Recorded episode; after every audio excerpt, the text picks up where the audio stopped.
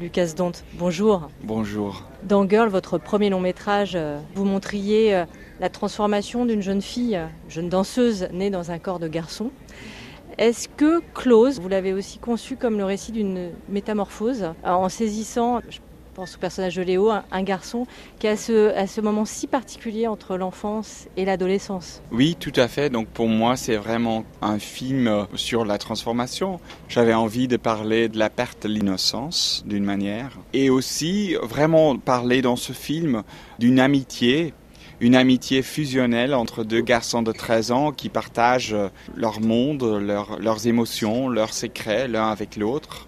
Et après, quand ils vont entrer à l'école secondaire ensemble, cette amitié-là, elle transforme parce que tout d'un coup, avec l'adolescence qui arrive et tout ce qui vient avec, tu vois, la sexualité, tout d'un coup, les autres autour d'eux veulent savoir si cette amitié est plus qu'une amitié.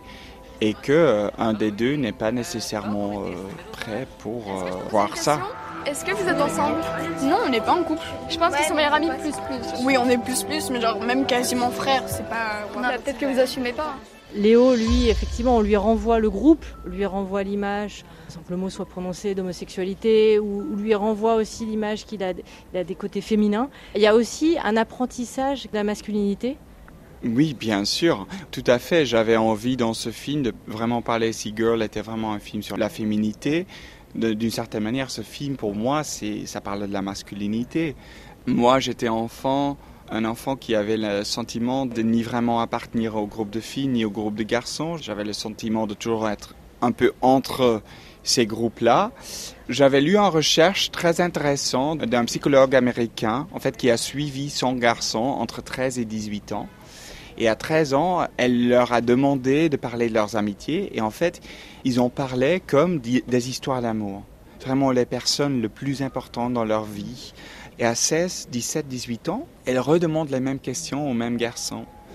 Et en fait, beaucoup de fois, ces garçons, elles voient comment il y a une tendance d'être beaucoup plus performative, un peu plus distante. Là, ça me raconte quelque chose sur notre notion de la masculinité, l'idée que des hommes ou des garçons peuvent pas exprimer à la même manière leurs émotions. Et j'avais envie de parler d'une amitié forte. Non, tu m'attends toujours, mais là tu me laisses. Tu vas chez Rémi ce soir? Non. Quoi? On ne voit pas assez cette intimité ou physicalité entre garçons. Nous sommes beaucoup plus habitués à avoir des hommes qui se battent.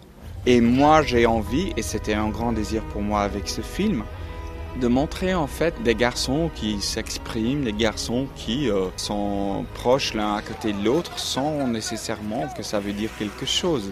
Juste ce beauté de la connexion. Je pense que voilà, on vient tout d'un moment dans notre vie où d'une certaine manière on a senti une grande disconnexion parce qu'on était dans une pandémie. Et je pense aussi avec le film, j'avais envie de montrer comment la connexion avec les autres est importante et comment c'est nécessaire pour notre santé mentale.